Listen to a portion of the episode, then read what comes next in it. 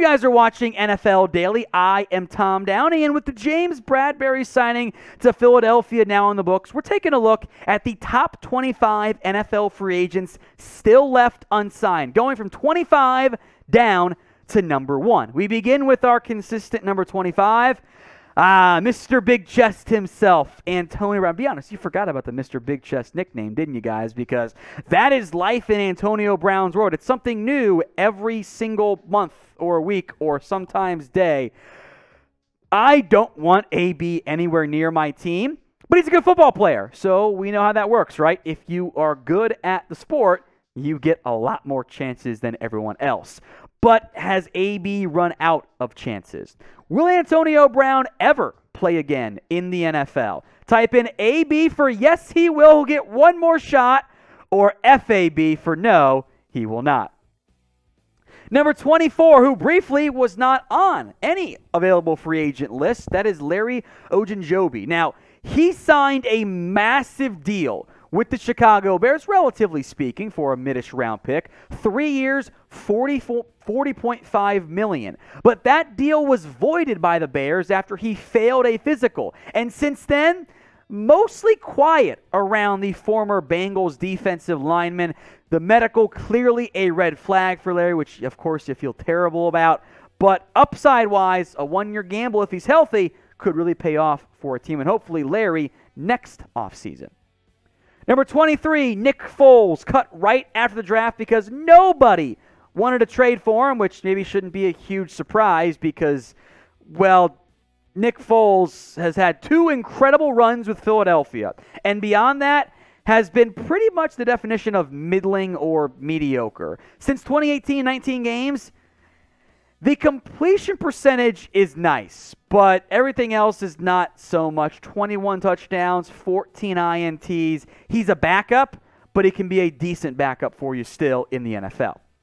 Number 22, Landon Collins, the former Giants and Commanders safety who probably should move to linebacker. He got paid a big way by Washington. And in classic Washington form, the big time free agency signing did not work out very well, lost his job, and I don't know if he can hold up in coverage anymore.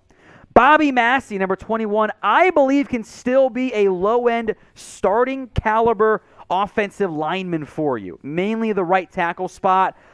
There are teams that need tackle help, and if Massey's down to be a swing, he will definitely get signed at some point. Number 20, Chris Harris, the corner who is a bit undersized, but I still think can help you on an NFL team. I think at this stage, he's not the same guy that he was at his absolute peak back with Denver. The Chargers were kind of like, yeah, you know, we're, we're okay. We'll, we'll go ahead and not worry too much about you there. And he's had some injury stuff as well. His contract expires, and his numbers have declined. And as weird as this sounds, Harris is actually turning 33 in June, which is a lot older than what you might think from that standpoint. But I think he's still a decent option at the cornerback spot. We are not done. You can do math. You know how many we have left at this point. Who is the best NFL free agent left? You know most of the guys out there at this stage. So sound off at the pinned comments of today's video. If the ad break comes here on YouTube, take advantage of it. Head down there and let me know who the best NFL free agent is. Emmanuel Sanders, number 19. Now, the age has begun to catch up with Sanders, and I don't know how many more years he has left in the tank, but for a veteran, reliable, quarterback friendly receiver, he definitely makes sense. T.Y. Hilton, who was like the argument of is he a one or a two for years, uh, injuries have also added up for T.Y. I-, I don't know how much interest there is but he's had too much success in the past to not get a shot somewhere if he's down to take that cheap one year deal. The last of our little three receiver uh, run here, Will Fuller, who is the youngest of this group and offers the best speed as well. The issue for Fuller is he can't get he can't stay on the field. When healthy, he's a dynamic vertical threat but he barely played last year, had a suspension in 2020 working with the same trainer allegedly as DeAndre Hopkins, by the way, that cost him six games and one of this year. The speed is an option, and that should be coveted by at least some teams. So pick a wide receiver for me. Who would you rather sign? Type TY for T.Y. Hilton, WF for Will Fuller, ES for Emmanuel Sanders. Which receiver would you rather have on your roster? Let me know in the comments section right now. Number 16, Sheldon Richardson, the veteran. At this point, I think I can call him a journeyman, right? He's not the same guy he was in his prime, but even at age 31, I've seen the depth along defensive lines across the NFL. This guy can help you, and he can also help you if his name is Ndamukong Suh, number 15 on our list here, the former Bucs defensive lineman. As weird as this sounds to say, Ndamukong Suh, by NFL standards, is a is a, a retired person. He's 35 years old. Like that is that is insanely old for any NFL player, but specifically a defensive lineman. The wear and tear you take fighting in the phone booth over and over, game in, game out, and still being able to produce at the level he does is actually insane. Most linemen are retired by this point. Suh, though, can still start for you. Uh, Bucs have been linked. You know, maybe a team like the the uh, the Bengals and or the Browns makes sense. Maybe Denver's a dark horse there. Suh has been a, a I almost want to call him a hitman to an extent. Like he goes and, and is, is a hired gun, maybe the better phrase there. He'll sign with a contender and have some success, I believe. We are also on Rumble. And if you want free uncensored videos, Go follow us over there. Unlike YouTube, you actually play uh, apps or play our videos on Rumble in background on your phone. That way you can like scroll Twitter or do something else. Listen to it podcast style. Not really doable on YouTube. Give us a follow for free. Rumble.com slash NFL Daily. Number 14, Joe Haden, the safety of the formerly Pittsburgh Steelers. Age is beginning to catch up there somebody should sign him. I don't have a great feel for who that could end up being. Sounds like he's not going to go back to Pittsburgh. But if you're a team in the market for a veteran corner, KC maybe, I would love to add Joe Haden. Dont'a Hightower should go back to the Patriots. That's his best destination. At his peak, he was the rare player who could blitz and cover and run stop at an elite level for all three. Hasn't been that guy last year, maybe the year before that, but the Patriots can maximize him. He should resign in New England, I think. Justin Houston. Now, Houston, like Melvin Ingram, had the rare free agency tender applied to him. You're going, what the hell is that? Allow me to explain. It's rarely used.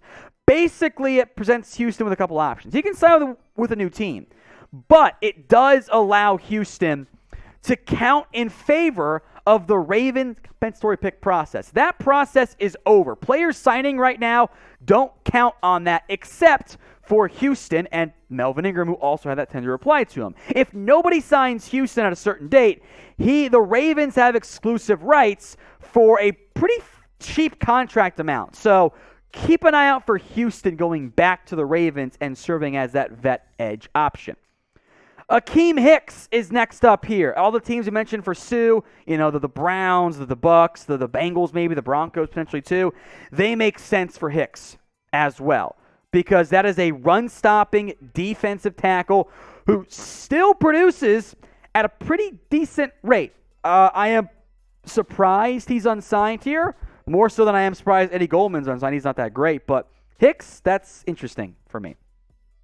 Now, if you want daily NFL videos and weekly live shows, you've come to the right spot. Hit that big red button and subscribe right here on YouTube for free videos every single day and weekly live shows, sometimes two, three, or even four times a week here at Chat Sports. Eric Fisher, I am surprised, remains unsigned at this point. The very good starting left tackle, maybe not good, but above average left tackle for the Colts last year, longtime Chief player. He should start. And the teams that I liked, Seahawks and Panthers, well, they both ended up drafting tackles early. Pittsburgh could be a fun destination for Eric Fisher if they don't want to roll it back with Dan Moore. Anthony Barr, the linebacker from the Vikings, who, again, on the decline, pretty much all of these guys have either they're aging out what they were at their prime or have injury red flags here. Barr checks kind of both aging and missed time. He's missed a bunch of games over the years, three or four. I can't remember which one it was last year. Like two games played in 2020, three games missed in 2019, four in 2018, somewhere in that range. The Cowboys have been linked Anthony Barr, which does make sense given they have the presence of George Edwards, his old defensive coordinator, currently on their staff. Number eight, Duane Brown. He's not going back to Seattle. We mentioned um, you know, the Steelers for, for Eric Fisher. How about the Bears for Duane Brown? I don't love their offensive line in general. I think adding a veteran option, much they did with Jason Peters, could make a ton of sense for Chicago. Rob Gronkowski, Gronk at number seven. This, and I haven't changed my mindset on this for, I guess, months now at this point. I think there are two options for Gronk retire again or roll it back for one more year in Tampa with good buddy Tom Brady. Those are, I think, the two likely outcomes here. So, will Rob Gronkowski play this year? Type P for play, or type R for he calls it a career, ends up retiring instead. All right, number six on our list here, that is Trey Flowers, the edge rusher, defensive lineman uh, for the Lions. He got paid a couple years ago by the Patriots, which means, or with the Lions after playing with Patriots, which means, by the way, he is a prime candidate to return to that organization and get paid again and then have a nice bounce back year and then cash in again on the open market. That's what always ends up happening with those players in New England. I will make note that the Panthers are apparently one team interested in adding Trey Flowers. They're in the market for another edge. I don't love his fit necessarily, but that's not the worst idea out there. Of the available edges, he is one of the more appealing ones still left unsigned on the open market. Beyond our one of our top guys, who we'll get to here momentarily. All right, number five, Daryl Williams, the offensive lineman who was cut a bit of a surprise by the Buffalo Bills, has played both guard and tackle. There is a very long list of teams who could be in the market for offensive line help. We mentioned the Bears, the Steelers, the Falcons always need help, the Texans maybe. If you want a veteran stopgap on the right side of the line, Williams definitely makes sense. Time for the big names you are unquestionably, I would assume, familiar with. Julio Jones, number four on our list. I am concerned that Julio is more or less cooked. But teams like the Colts, maybe the Niners, the Packers should certainly go ahead and grab that type of player and see if he is cooked or if he has a little bit more left in the tank. J.C. Tretter, the Browns center, of course, our boy Will Scott wants him in Miami, and the Vikings have been linked, and the Cowboys kind of, sort of, as well. He is unsigned. I am surprised by that. There's been some whispers of he might have some medical stuff, which uh, that's fair. He was a limited or DNP in several practices last year for the Browns, but always played and played well. So I'm not sure I buy that. And he is the NFLPA president head for the players that might not be a thing NFL teams like very much, to be honest. Number two, Odell Beckham Jr. I think he ends up back with the Rams, maybe a team like the Patriots gets involved, or Green Bay, who wanted him last year but had paid Randall Cobb too much there. Beckham unfortunately did tear that ACL in the Super Bowl, and he was on his way back, looked like prime OBJ, and then the injury happens, and you just feel heartbroken for him there on that standpoint. Somebody will sign him. It's a matter of when his impact will come this year. A couple years ago, we would have said, who is the best receiver of these two? OBJ and Julio Jones. Now here we are asking, who is the best receiver of the two free agents? Crazy how much, how quickly things change in the NFL. So who, who is it? Pick a receiver for me. OBJ for Odell Beckham or JJ for Julio Jones. Number one, Jadeveon Clowney. I think in the end, he ends up back with the Browns because they want him. And Clowney, for whatever reason, loves to not have to go to OTAs and minicamp and stuff. He likes signing later in the offseason, so he doesn't have to go do that stuff, which a bit of a red flag for me, but he is a just under 10 sack producer in the NFL. That's valuable. Somebody will pay him a pretty good amount whenever he decides to go sign.